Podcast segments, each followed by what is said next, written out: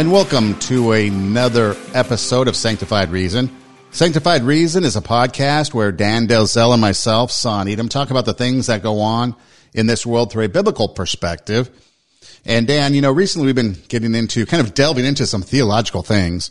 A lot of different things have uh, come up in the past few weeks that we've discussed and talked about. And on our last podcast, one of the things that we kind of alluded to, and we've kind of been alluding to some of these things as we've been doing each podcast every week, but it's, you know, dealing with salvation, dealing with the Holy Spirit. You know, last time we talked about these um, religious rituals that, you know, different uh, religions, especially Christians and Catholics kind of, you know, delve into like communion, baptism. You know, we're talking about a Catholic priest that basically said the wrong words for baptism or during baptisms. And so the Pope nullified like thousands of baptisms that he did. And, and, uh, then there was communion that we talked about and, you know, marriage and so forth, kind of like the sacraments as they would be called in the Catholic Church. But anyways, one of the things that came up from these conversations in this, uh, theological world that we've been discussing is the baptism of the Holy Spirit. And so I thought maybe that's something that we could talk about here is what exactly does it mean or what exactly is baptism of the Holy Spirit? Well, that's a great question, Son. And the reason I, I wrote the article is because you have among spirit filled Christians a difference in the way that believers understand the baptism of the Holy Spirit. You know, when a person becomes a Christian, the Holy Spirit comes to live within us. And at that point, um, you know, the individual is, is baptized with the Holy Spirit, is saved. Um, and when I say baptized with the Holy Spirit, I mean, um, it's the Holy Spirit who is doing the work of conversion. It's the Holy Spirit who is bringing this person into the body of Christ. You know, uh, Jesus said, uh, flesh gives birth to flesh, but the spirit gives birth to spirit. So this is how, you know, millions of Christians understand the baptism of the Holy Spirit. Now, where you get the different, uh, the different uh, explanation in view is that you have uh, a number of Christians in the world, Son, who believe that the baptism of the Holy Spirit is something that happens uh, subsequent to salvation, and that it is it is what they call a second blessing. That as you seek the Lord for this blessing, as you pray, as you wait upon God, um, you are then um, you know seeking God to be baptized with the Holy Spirit, and and there are those um, who who believe in that second blessing, who also believe that just like on the day of Pentecost, they believe that a person uh, will speak in tongues when he or she is baptized with the Holy Spirit. Now, of course, uh, that is not something all Christians uh, believe that that, that that that gift is is necessary as uh, evidence of being baptized with the Spirit. But there are those that believe that traditionally, you know, uh, Pentecostals and and others who um, who really hold to that um, that understanding. But the point of my article was really to find that that common ground and that biblical place where where all Christians can hopefully agree that the fullness of the Holy Spirit is something that God wants for us every day, you know, even as it says in Ephesians 5:18, do not get drunk on wine, which leads to debauchery. Instead, be filled with the Holy Spirit. And the verb tense there literally means on to keep on being filled. So as D.L. Moody said, we are leaky vessels. We need to be filled up every day. Um, some Christians talk about one baptism, many fillings. And I think this is a place where, regardless of what a person believes about um, the baptism of the Holy Spirit. That is, whether they believe you're baptized with the Holy Spirit at conversion, or whether they understand the quote unquote baptism of the Holy Spirit to be something that happens subsequent to conversion. I think where both groups can find agreement is in the fact that Um, a spirit filled Christian is someone who is flowing in the power of the Holy Spirit, seeking to be filled with the Holy Spirit, and is hungry and thirsty um, for more of the Holy Spirit. So uh, I, I just think that you find a lot of common ground among believers who hunger and thirst for more of the Holy Spirit, even though they may be in different camps, if you will. Um, one believing in the second blessing, other believing in uh, you know baptism of the Spirit at conversion, but both um, serving the Lord uh, in the power of the Spirit, seeking to reach others for Christ, and doing so within their own context uh, as part of the body of Christ. Now, I want to get right to the heart of the matter. But before we move forward, I'd like to just remind everybody that when we talk about these type of issues, it doesn't necessarily mean if you believe that there's a second actual blessing that comes, or if you believe that when you're saved, the Holy Spirit comes, that is, that's the belief that we are going to, like you say, you know, throw ourselves down on the sword for as this is what it is for salvation. Um, you know, there's different things, for example, when we talk about theology that people will differ on, like infant baptism, which we've discussed, adult baptism, which we've discussed, and things like that. So as we have these conversations, you have to remember that the only thing that matters is that first of all, you believe that Jesus died on the cross and saved you from your sins, that when you repent from your sins, Jesus will save you, you know, will wash away your sins and you will be saved. And then as you are saved and as you grow in your faith, you will want to do more and more and more and you'll learn and understand more and more of what God's plan is for you. And then ultimately we spend eternity in heaven. And so I don't want people to mix up the conversation and think that you have to believe one way or the other because what we're talking about here today is just having a better understanding of what baptism of the Holy Spirit means. And so as I say that, a lot of this comes down to the day of Pentecost, okay? And so in Acts chapter 2, it says, when the day of Pentecost came, they were all gathered together in one place, and then suddenly a sound like the blowing of a violent wind came from heaven and filled the whole house where they were sitting. They saw what seemed to be the tongues of fire that separated and came to rest on each of them. All of them were filled with the Holy Spirit and began to speak in other tongues as the Spirit enabled them. And of course, they were staying in Jerusalem. And then it kind of goes on from there as Peter addresses the crowd. And then people from all languages are starting to understand what Peter has to say. Even some are asking, you know, are these people drunk? No, they're not drunk. It's nine in the morning. And then Peter, you know, addresses the crowd in which everybody understands what he's saying. Now, at this time, there's a couple things going on. First off, where they're at, there's kind of like a, a center, I want to say, um, like a, like, um, it's, it's a center place for culture. Like a lot of people from a lot of different places are there. And so as Peter's speaking, there's a lot of different people that would speak other languages that would be there. And that's where kind of that miracle of speaking in tongues comes from, where people were able to understand all these different things that are being said.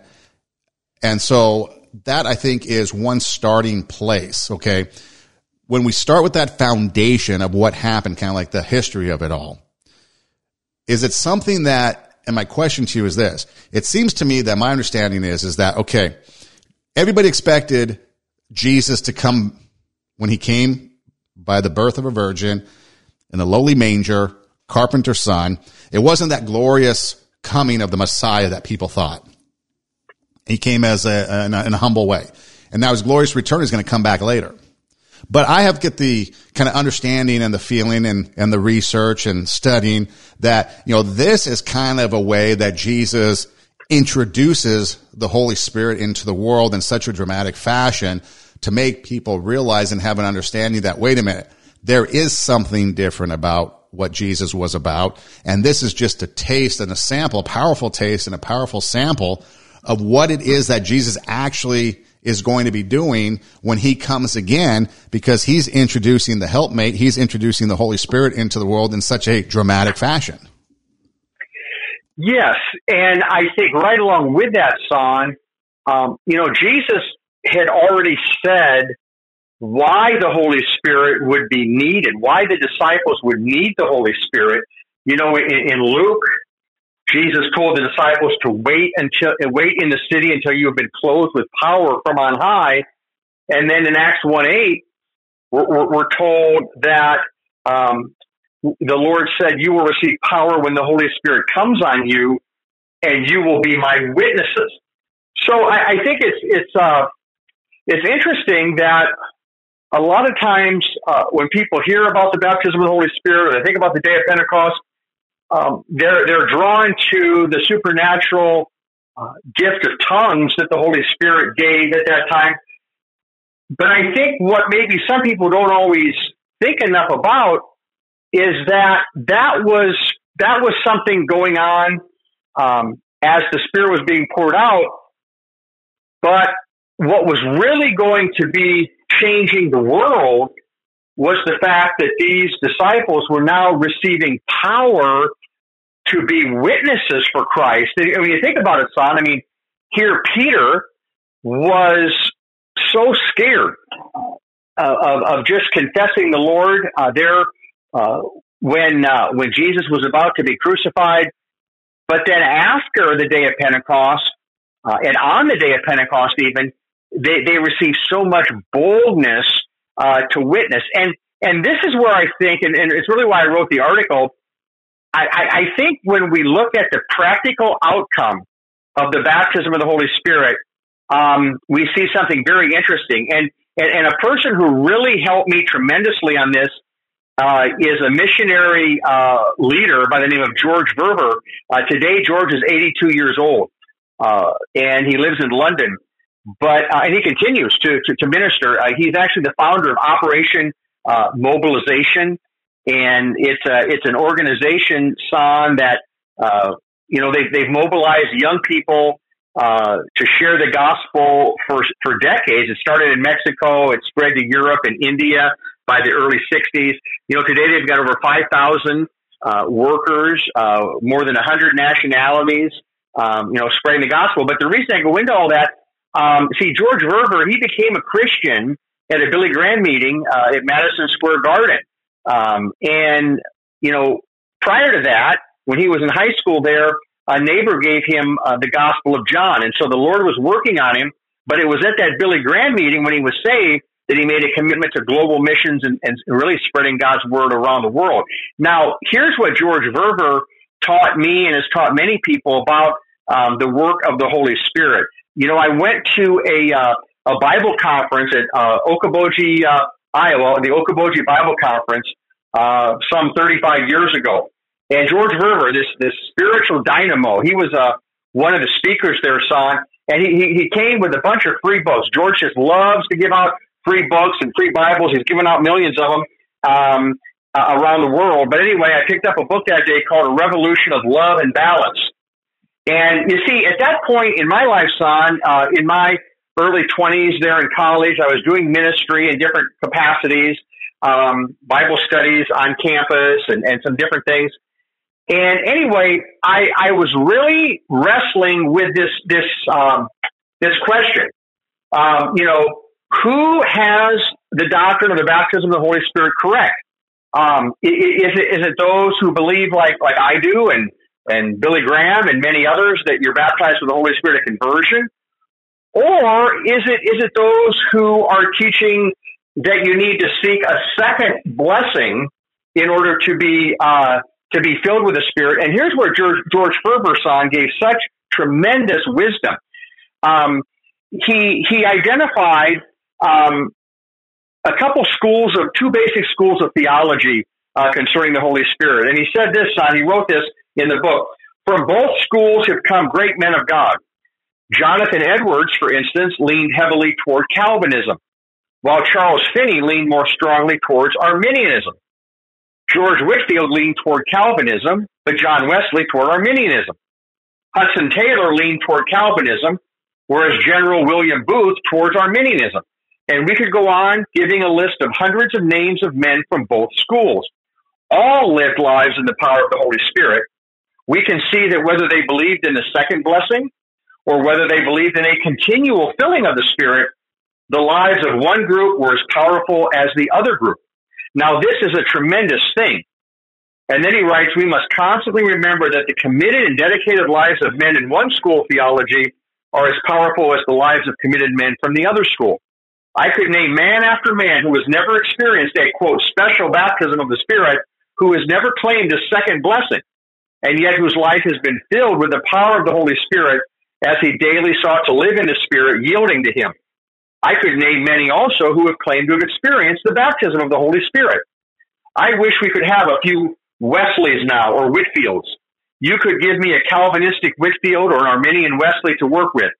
I can work with any man if only he has such reality in his life.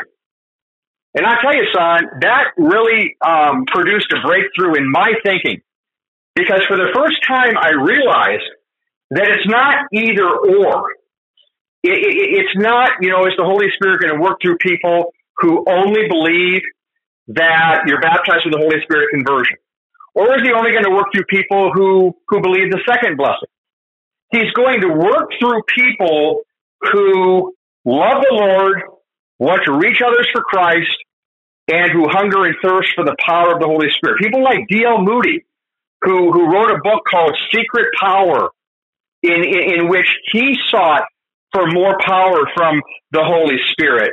And when he did so, um, he received uh, more power. In fact, it's interesting in D.L. Moody's life because he was preaching the gospel and ministry was going well. And one time after one of his meetings, uh, these two women came to him and they said to him, uh, Mr. Moody, have you received the second blessing?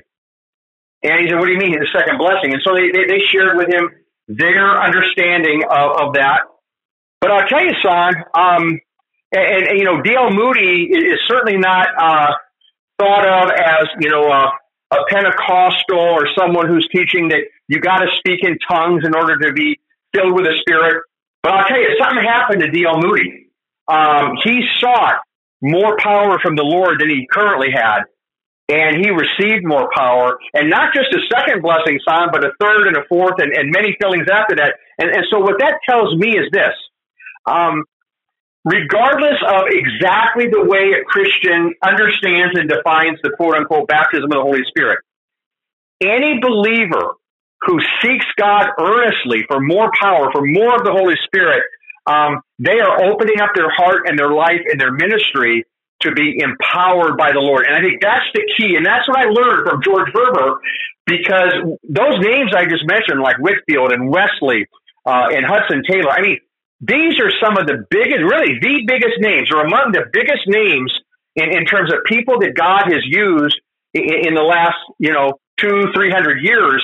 Uh, and and so when you look at how these these individuals do do not all land exactly on the same um, explanation of the baptism of the Holy Spirit, but they're all living for the Lord. They're all they were all filled with the Holy Spirit.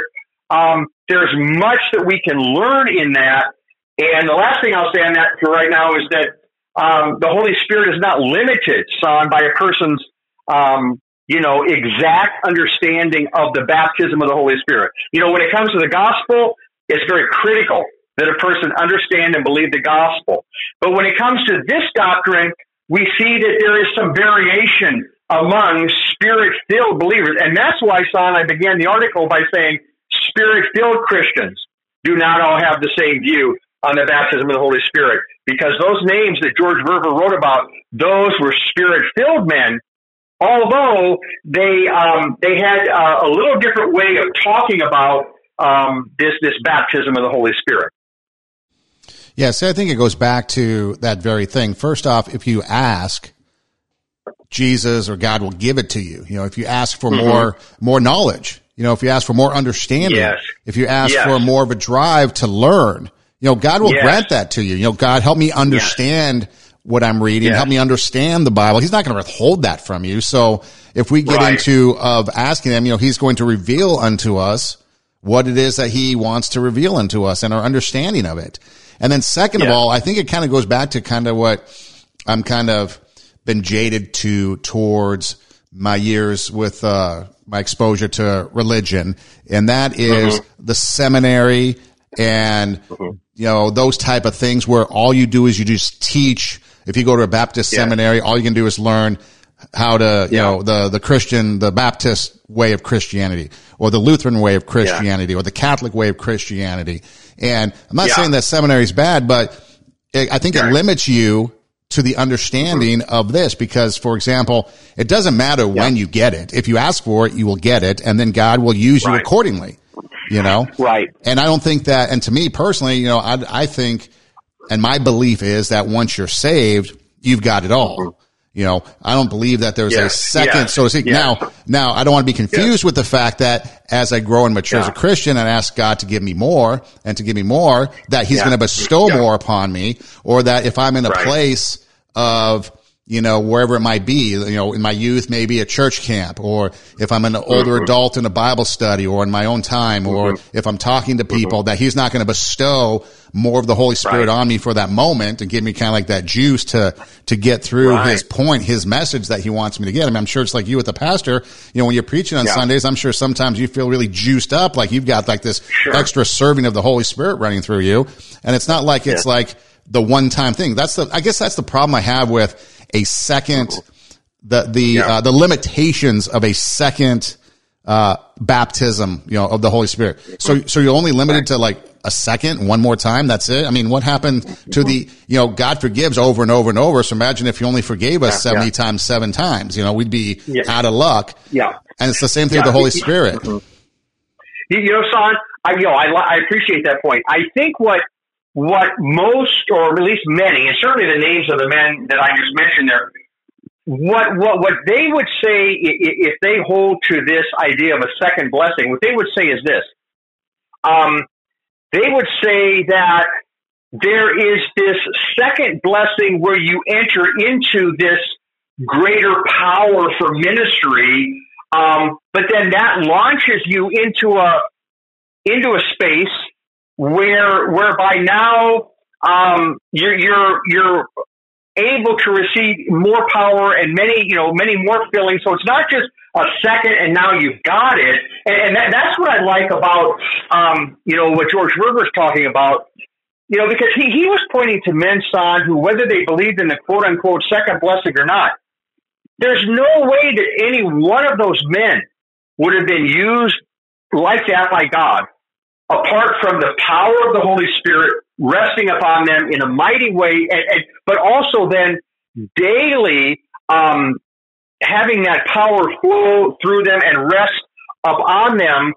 So I, I think that those who um, might, you know, might might talk about a uh, a second blessing, uh, if they understand the Bible at all, they would say that that is like um, that's like a, a, an empowerment. They would almost equate, well, they would, they would equate it to the day of Pentecost in the sense that, son, I think what many with the second baptism would say is, is, is what, what a Christian can go from is a weak, timid witness like Peter was before Pentecost to a bold witness. In fact, I think that's probably the best way. And I'm not even talking about tongues here for a minute because you know, you're going to have some people, of course, and uh, especially in certain Pentecostal circles and others, they're going to say, well, but, you know, tongues are, are really a big part of that. Um, you know, the George Verwer quote um, addressed people who were not um, who were not out there talking about tongues or necessarily, you know, saying one thing or another about it. They were out preaching the gospel and they were empowered to do that. And I'll just say, son, you know, as someone who's been a pastor, been privileged to be a pastor now for almost 32 years, and to go to your point from a moment ago, um, you know, most of the times that I have preached, I have sensed the power of the Holy Spirit coming upon me. Um, during that time, there's there's an empowerment um, because when the word is being preached, um, and and actually, what's what's really interesting about that is um, you know, um, you're you're quite drained uh, by by by the time you're done. You know, and, and I'll compare it, Hassan, to something um, that happens on the other side of of, uh, of of like a spirit and a person being used. Okay, for those who have seen the movie Ghost and Patrick Swayze and Demi Moore and um, and then Whoopi Goldberg uh, is um, is an individual uh, who conducts uh, seances. And um, in the movie, um, you know, it, it shows Whoopi Goldberg just kind of fleecing people out of money and pretending to talk to um, their loved ones to get money. well, then, um, you know, she she experiences having, uh, you know, a spirit actually come into her body um, during a seance, and it just freaks her out because you know up until then it's all been fake with her. But then, when the spirit leaves her body, you know, it's just like you know she's just completely wiped out. Now, that's a very poor way to compare, but I would I would just say this. Um, in a holy way and in a real way, when the Holy Spirit, who's already within us um, as Christians, be it pastor, be it anybody, um, any believer, you know, and, and that's a key distinction. The Spirit in you, and then like at Pentecost, the Spirit came upon them. And so when we pray, Spirit of living God, fall afresh on me, we're praying that the Holy Spirit who's already in us will fall afresh upon us. But what I've experienced on for 32 years is that I know and maybe similar to the like in that movie, only you know Whoopi Goldberg is with some other spirit inhabiting her body, and then she's just completely drained when that when that when that's done. Thankfully, the Holy Spirit doesn't leave me or any any preacher, you know, when we're done. But I will say this: um, there is nothing quite like that experience in terms of what it takes out of you, and you can't even really describe it. Um, because I mean, think about it. When the holy God of the universe decides, hey, I'm going to use this individual to convey my, my message today, whether it be on the day of Pentecost and 3,000 were converted, whether it be, you know, uh, through a pastor uh, in, a, in a Sunday message, um, it's, a, it's an awesome thing to be able to share the Word of God. Um, and when the Holy Spirit comes upon you to do that, uh, I, I can't say that there's like some certain feeling or something that I would I would say, but I would just say this, son. I know. Um, I mean, I so many many times I've just been carried along in the message by by the power of the Spirit, giving me just more power to proclaim it, more clarity, more conviction, but more importantly, even than that, the Spirit working through it in power. Um, so all of this, I, I would say, is part of what what the baptism of the Holy Spirit, why why the Holy Spirit came. Um, you know, Jesus uh, said that you know you know that we would receive power, and, and it's very clear in the Bible that the disciples were going to be baptized with the Holy Spirit and with fire. And and and that fire, the tongues of fire that came to rest on them, um, the, the power that was upon them to change them. And again, I would point to Peter. I mean, look at how fearful Peter was. And then look at how bold he became. Uh, so this is why the Spirit was given. This is why we need the fullness of the Holy Spirit. And, and really, son, you know, a person wouldn't even have to use that term, the baptism of the Holy Spirit. You know, people people talk about being a spirit-filled Christian. I mean, that's just as biblical as saying the baptism of the Holy Spirit. You can talk about being filled with the Spirit and, and really, many times what we're talking about there, it's not so much us getting more of the Holy Spirit, but it's Him getting more of us. It, it's, it's us just seeking to not get in His way, to not be, you know, harboring something in our heart or our mind that would grieve the Spirit, but just saying, Lord, use me. And again, like, like the beautiful song that we, that we sing at church, uh, and, and I have us, um, you know, sing before every message, you know, Spirit of the living God, fall fresh on me, melt me, mold me, fill me, use me. Spirit of the living God fall fresh on me. So that's what those men did that George Verwer mentioned from both both schools of theology, Calvinism, Arminianism, and and and then I would say, you know, Lutheranism is, is kind of in the middle of those two. And you know, it was Martin Luther who said um, if he didn't spend the first three hours of his day in prayer, he wouldn't have time to complete his daily duties. Um, one thing we see is this on there is no such thing as a spirit filled life or ministry without um, a lot of prayer. Jesus modeled this for us uh, as the perfect Son of God, but there's never been a Christian or a minister or a missionary um, who has been who has lived a consistent spirit filled life without much prayer because the power is not from us; it's from God. And, and if we'll just stay out of the way and just continually pray to God, you know, fill me, use me, um, the Lord will do that because He wants to do that. That's why Jesus sent the Comforter, the Counselor, the Holy Spirit, so the gospel could go out around the world. And, and this is what impresses me so much about the George Verwer ministry. You know, you mentioned the seminary, son. Um, you know, and, and seminaries have a way of, of course, you know, um, just getting people in line with their own system of theology. Um, and and what I mean by that is, you know, on the secondary issues, they they they tend to make a big deal out of those. Whereas George Verwer says, "Hey, wait a minute." You know, I can work with any spirit filled Christian who wants to spread the gospel. And I find that to be so refreshing because the bottom line is, son, none of us as Christians in our own denominations or whatever, none of us have a corner on, on the Holy Spirit. None of us have a corner on, you know, everything in the Bible. And, and, uh, you know, Christians who believe, uh, well, every, every believer, you know, we have far more in common with every other believer than we do differences. And so the last thing we need to do is, is, is get into disagreements about the Holy Spirit while there's a world that is lost and going to hell and needing a savior.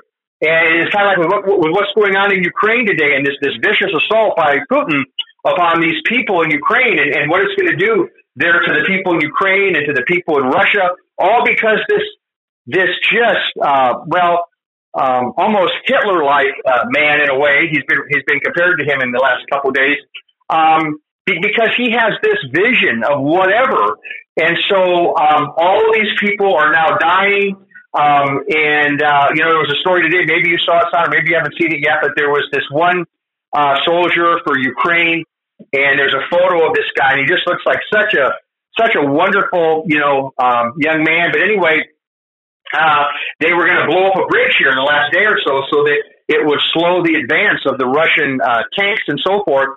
And so um, this guy said, you know, he would go down and, and he would do that. Well, um, he he got the uh, he got everything in place there that was going to blow up the bridge, but there wasn't time for him to get out. And so he just said, "Hey, I'm gonna I'm going to go ahead and blow it up. And so he took his own life um, for his country, um, for his uh, his fellow citizens in Ukraine.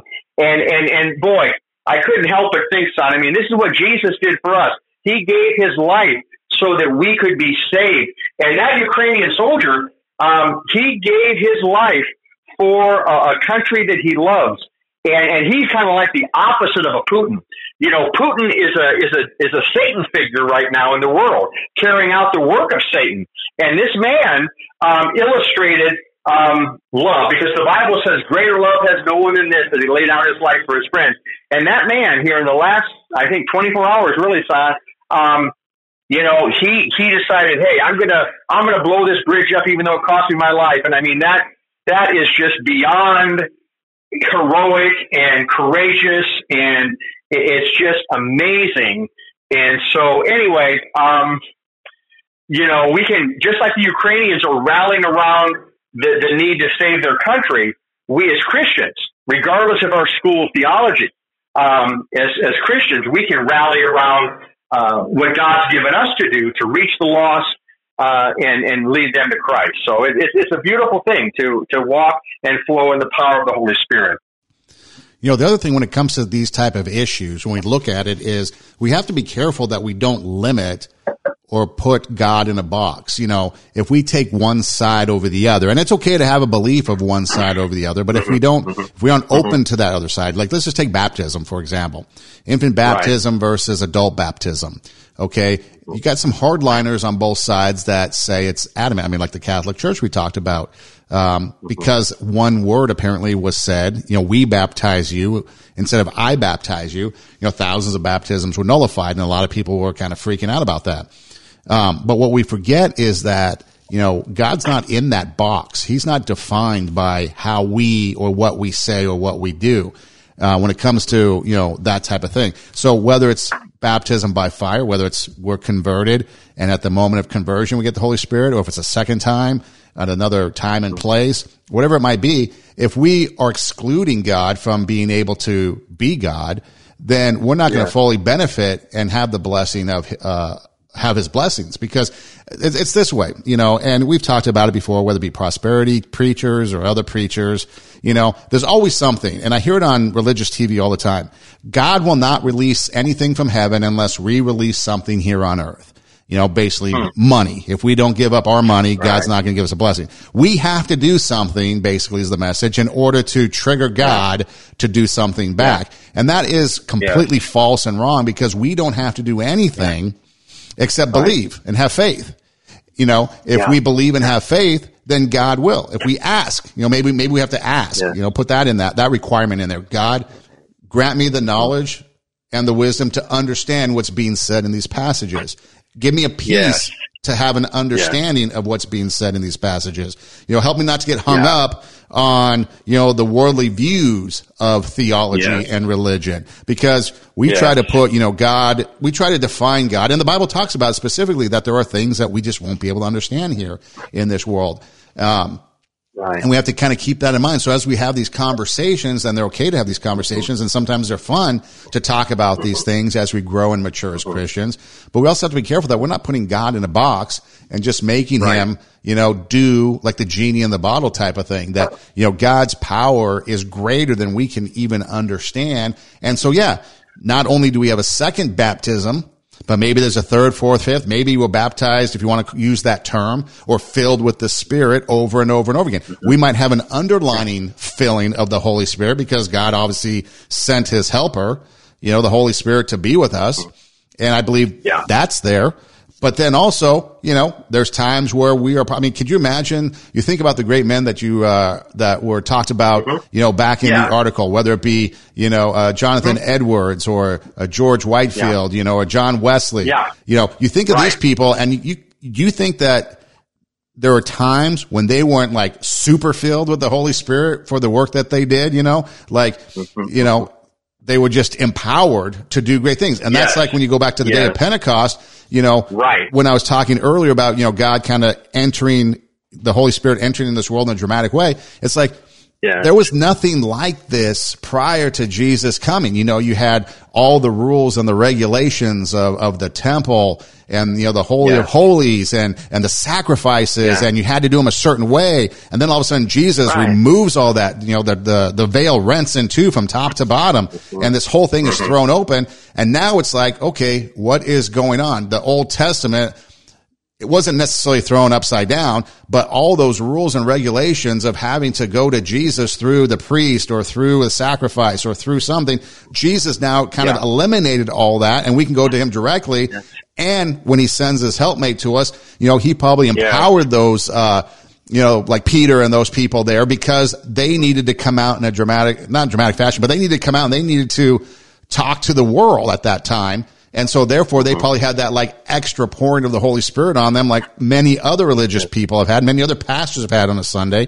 You know, maybe a Billy yeah. Graham or a Greg Laurie or a Harvest Crusade or whatever else yeah. is going on yeah. out there. You know, they were probably filled because they probably needed that to get through what God wanted them to do. Or maybe take, you know, people that used to smuggle Bibles into, you know, different countries, yeah. you know, don't you think that they yeah. needed some extra kind of oomph in their uh, right. spirit to kind of deal with the magnitude of what they were going through or going off to China or whatever other country to, to bear witness for Jesus, you know, go out and baptize others in the name of the Father, the Son, the Holy Spirit, you know, the Great Commission. I mean, that takes a lot. It's easy. It's, put it this way, I guess it comes down to this. Mm-hmm. Okay. Let's say if I go to church on a Sunday, that mm-hmm. might not require the filling of the Holy Spirit as mm-hmm. possibly mm-hmm. going and doing missionary work that's going to demand right. a lot of me. Does that make sense? Yes. It, oh, son, it, it, makes total sense. And, and it reminds me of, you know, something Jesus said uh, to the disciples is, hey, but when you go out and you minister to people, don't worry about what you're going to say. I mean, if you go before a king, don't worry about what you're going to say for the Holy Spirit will give you the words at that time. Now, what that points out is this song. Um, sometimes, in order for us to live a spirit filled life, um, it's going to be necessary for us to step out in faith where God leads us. And then when we're in that place where um, it, it's maybe a bit a bit scary at first, uh, or maybe continually scary, but when we minister where God, how and when and where He wants us to do that, God provides the power. So, you know, it's not that God wants to fill us just so we can have all sorts of um, ecstatic experiences. Um, you know, these these ecstatic experiences may be um, they may be enjoyable, and in heaven, I mean, there'll be nothing but ecstasy in heaven. I mean, continually. But but but right now, it's not about the buzz that we can get from the Holy Spirit.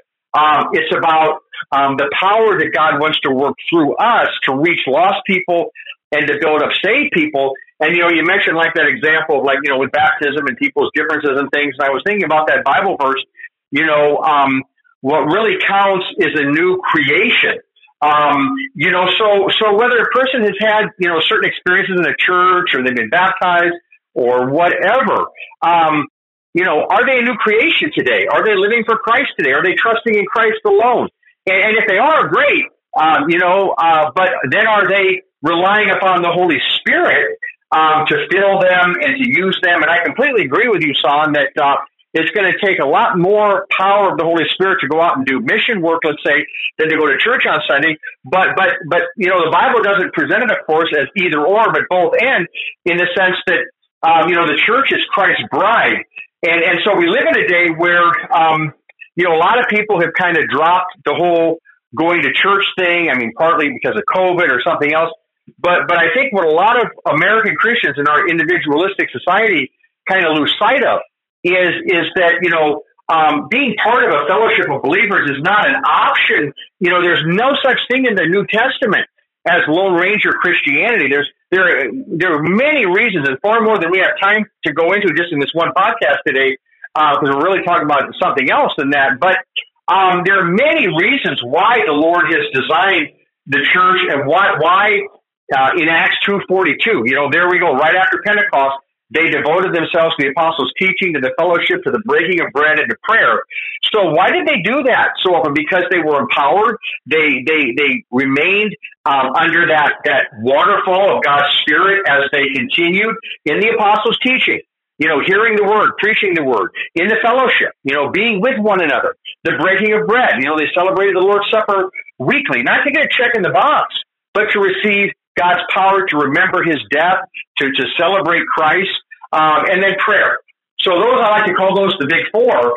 But, um, you know, I know that we live in a day where, where some Christians have, and especially if they've had a bad experience in a church, um, it's kind of like the person side who had a bad experience in a relationship or in a marriage.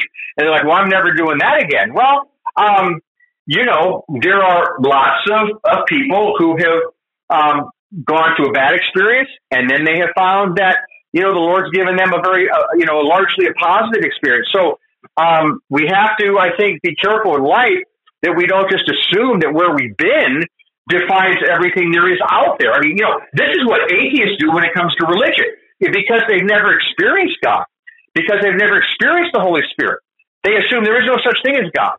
There is no such thing as the Holy Trinity.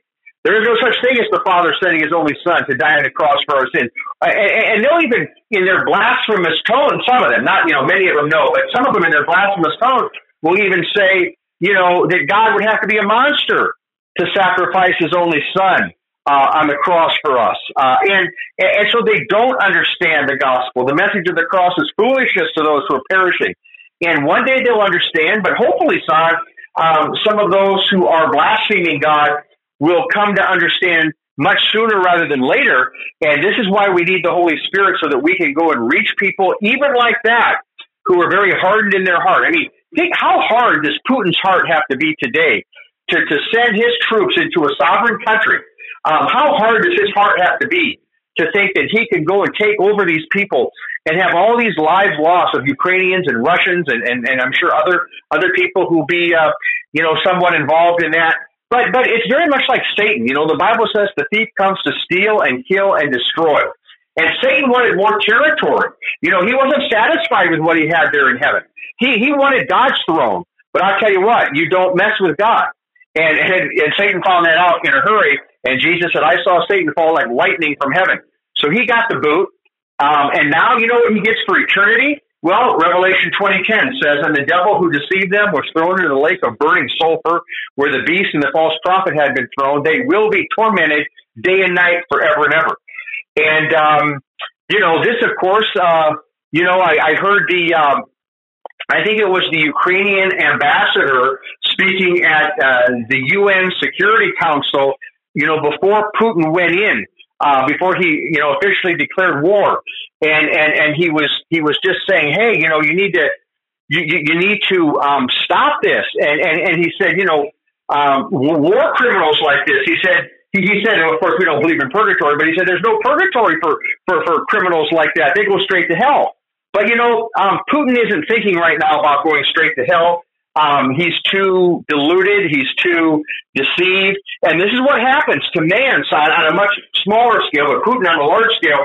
When, when, when man, uh, starts to go off, um, in his own way, rather than being filled with the Spirit, Satan can, can begin to use, uh, that individual. Remember what happened to Judas, um, at that particular point when it says that Satan entered him. Okay? I, I wonder how many demons are in Putin today. How many demons were in Hitler? You know, and just like Whoopi Goldberg in that in that movie where they have a spirit inside them. Thankfully, son, we have the Holy Spirit within us as believers, and He is a His beautiful presence is, is there. But the demons that must be in Putin today, the demons that were in Hitler, um, spiritual reality is is is, is all over the place.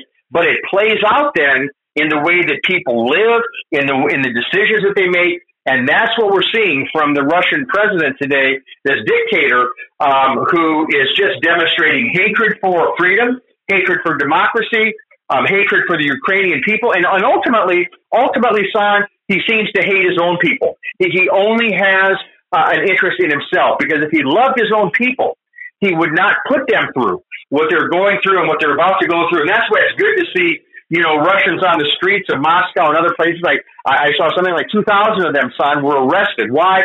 Because they went out on the streets and said, we don't want war. And, and so Putin and his henchmen, you know, they arrest them. So this is the world we live in. But um, God will help um, those today in Russia and in Ukraine and elsewhere who seek Him and seek the Lord. And um, but boy, we need to we need to be praying for these folks because um, it is su- it's such a just such a terrible situation right now. Well, think about it, Dan. If we went back to the verse, seek ye first the kingdom of God and its righteousness, and all these things shall be added unto you. If we were seeking the kingdom of God first, we would not have all the ills of today. We wouldn't have countries invading other countries. We wouldn't have a lot of the issues that we have today because what we're doing is we're seeking this world first. And what does, uh, was it Romans talk about? You know, store up for yourself treasures in heaven, not on earth, because on earth, moth and rust corrupt, thieves break in and steal, but store up your treasures in heaven for all eternity. You know, and so yeah. when, when, we take that focus, and even when it comes to some of these, you know, spiritual things that we're talking about, uh, such as, you know, what exactly is the baptism of the Holy Spirit? If we seek Jesus first and we seek his wisdom, understanding first, seek ye first the kingdom of God, then yeah. I think that brings some clarification in the conversations we had. And I think as we talk about, you know, some of these things, like you were mentioning with Putin invading the Ukraine and other things going on in this world and how people are even, even the response to it, you know, like you said, there's varied responses to what should be done when this happens. It's like, you know, if we seek God's kingdom first, or right. we seek him first for advice instead of, you know, worldly counsel. I think things would be so much different. And so obviously that's not going to happen on a global perspective. But if we take it to ourselves personally and be like, you know what? I'm going to seek God first, you know, and you talk about, you know, I think there was an article you talk about, are you praying for more power? You know, yes. you, you, know, you mentioned, you mentioned many times, you know, DL Moody, um, you know, we're leaky mm. vessels. You know, we need to be refilled, refilled, refilled. And right, in that, you know, right. are you praying for more power? You know, you talk about, you know, uh, let me see if I can find it here real quick. It was Luke 11, 13. If then you are yes. evil, know how to give good gifts to your children, how much more will your Father in heaven give the Holy Spirit to those who ask?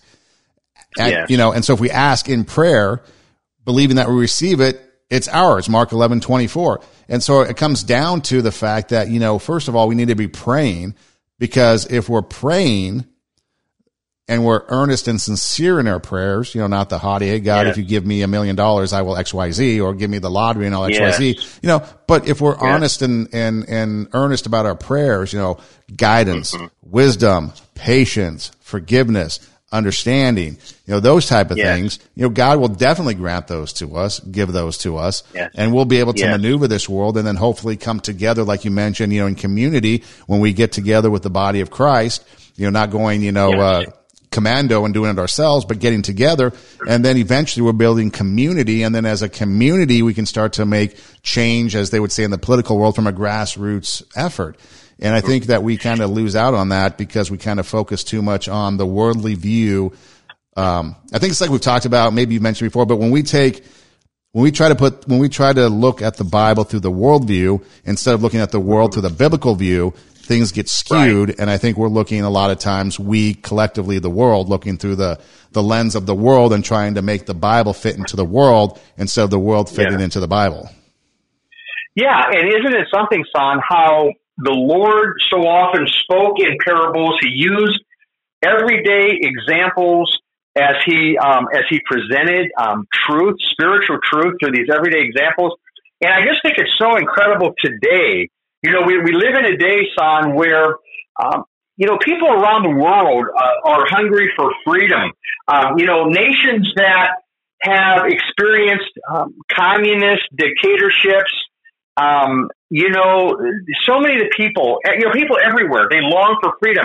And, and yet, just to show you how powerful spiritual darkness is, um, it's incredible to me that people who long for freedom in the, in the physical realm, as we all do, um, how many have not yet been able to see um, that that spiritual freedom can only be found in Christ and that you know people can see uh, can see Putin. They can turn on their TV and see Putin, but you can't turn on your TV and see the devil. But but but you see the evidence of the devil in the fact that there are so many who refuse to believe in Jesus, who would set them free from from the devil and from sin and from death. Uh, so so this is the this is the spiritual battle that um, we don't see. You know, um, we we see it in Scripture. We experience it. Um, we feel the oppression of spiritual darkness uh, many times, and we see its fruit. Um, I mean, take North Korea for example. Uh, I mean that that place is just because of the uh, because of the regime, because of the the, the dictator. Um, it is just a land of great spiritual darkness, and yet um, that doesn't mean the gospel isn't there. That there aren't you know Christians who are um, worshiping Christ uh, secretly, privately. Um, but I mean, I mean, how much darker does it get, son, than to live in a country where you know little children can go to to one of the government camp schools, and the teachers will try to do anything they can to trick these little kids, these little five year old kids, into telling them if maybe mom or dad have a Bible hidden somewhere at home. And, and so, how do you teach your children um, you know, about Christ in that environment where, you know, you you don't want to put them into a dangerous position. Um, it's so that's so diabolical of, of, of that regime to to target the little ones, and, and then, son, we can only imagine then what happens when maybe something is said, and then and then you know, government the government uh, authorities show up at the home and they drag off, you know, maybe the whole family and throw them into these you know, terrible prisons. I mean, this is the world in which we live. Now, America, we are so blessed with freedom. And this is why so many people, son, you know, they look to America and they want to come to America. Not because America is a perfect nation, but because America is free and Americans by and large love freedom. And, and, and I think that there are so many Russians who love freedom and so many Ukrainians who love freedom.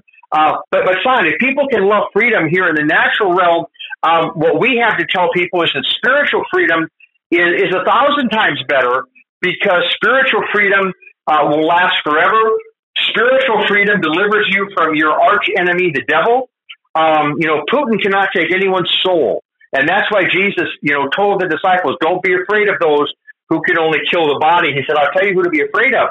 Be afraid of the one who can destroy both soul and body in hell. In, in other words, fear the Lord as your creator and, and fear him enough to repent of your sin and then receive his gracious offer of forgiveness that, that God the Father sent his only son, Jesus, the Son of God, the second person of the Trinity, to die on the cross for your sins. Accept that message and by faith receive the forgiveness of sins as the Holy Spirit works this faith in you and then he will come to live within you And then you can begin to experience what Son and I have been talking about now in this podcast, the spirit filled life where God's power then flows in you and through you and rests upon you. And it will still be an imperfect experience in the fact that you'll be in the equation. And you and I are imperfect. So that's what makes it imperfect. But with God there, the perfect one is going to be so much better than if you try to do it yourself. So why not just ask Jesus today to come into your heart, to forgive your sins? Why not just trust Him? Um, just, just trust that He died on the cross for your sins, um, and and surrender your life to Him today, and bow at the cross and say, Lord, I'm a sinner, uh, but but I want to be forgiven, Lord. I want I want to be free. I, I want to know you. I, I you know I, I don't want to have to um, keep trying to work my way to heaven, or, or I don't want to keep you know living in unbelief. And if you'll do that today, my friend, the Holy Spirit, who's working right now to bring you in, um, will will do a mighty work. Just say to why not just say to Jesus today, "Wash me in your precious blood."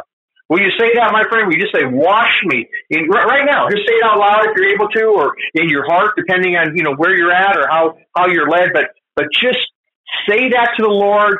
Trust in His blood to forgive you, and you'll be off and running uh, in a life of spiritual freedom. But it, it begins there. It has to begin with conversion. And if you're not sure whether you've been converted, whether you're saved, redeemed, born again, justified, and forgiven, right now, be sure. Confess your sin to Christ, repent of it, turn to Him. Right now, in this moment, you can be saved. Will you call on Him now? Just say, Wash me, Jesus, in your precious blood. So, so, son, this is what we're privileged to do as the Holy Spirit enables us, us to do that. And my friend, um, once you're on God's team, if you're not already, you may already be, but once you're on God's team, He's going to start using you uh, to reach others for Christ. And uh, you know, you may not ever do anything quite as heroic as that Ukrainian soldier who gave his life on the on the, the bridge in Ukraine here in the last day or so to to stop the Russian advances. But but God will have something of eternal significance for you to do in His kingdom uh, if you just surrender to Him today.